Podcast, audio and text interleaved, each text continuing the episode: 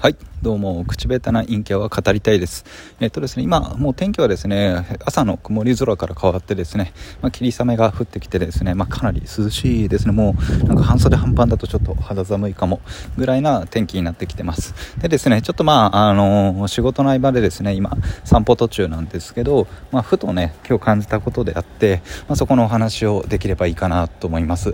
で、えっと、タイトルというかサムネにもあるんですけど、優しさってえー、余白を塗りつぶす行為だなと、まあ、塗る行為だなというところで実感して、ああなんかこれって優しさだよなと、えー、思うような出来事があったんで、ちょっとねそこを話していきたいと思います。でまあそれがね、えー、できたかできなかったかっていうところよりも、あこれもそうだよなっていうところがあるんですけど、まあ、朝ですねあの歩いてたらあのゴミ収集車がですねあのバーって収集してて、でそのある一軒の お, お家の前を、まあ、収集し終わって、まあ、次のエリアに向かってる途中だったんですけど、そしたらその通り過ぎたお家に住んでた多分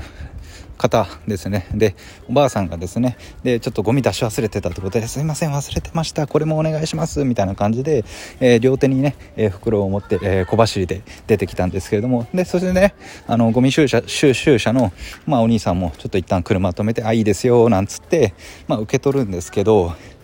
まあ大体そこまではあるじゃないですか、それ持ちますよみたいなのあるんですけど、でその時にお兄さんがもうそれ以外はないですかって、他にはないですかっていう風に声かけてたんですよ。でおばあさんもいやもうそれはないですこれだけですって言って終わったんですよ。で、まあ、この出来事でああなんか優しさって余白の部分の行為だなっていう風に感じたんですけど、何かっていうとそのやっぱりまあ、なんかこういった体型だって、まあ、こういうことだよなっていうふうに崩さずとも、まあ、崩しちゃうのが僕の性分なんですけど、お兄さんはあの結構ねおばあさんもヨボヨボだったんですよ。かなり腰も曲がってて、で袋にはね手にパンパ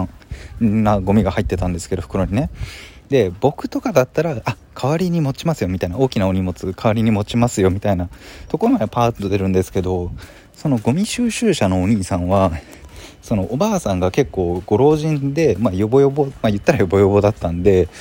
あのまずいっかいめににこしか運べないんじゃないかっていうところを多分想像したってことだと思うんですよ。他にはないですかっていう、そこにねやっぱ行きつけるっていうか、行き着いて声をかけられるっていう、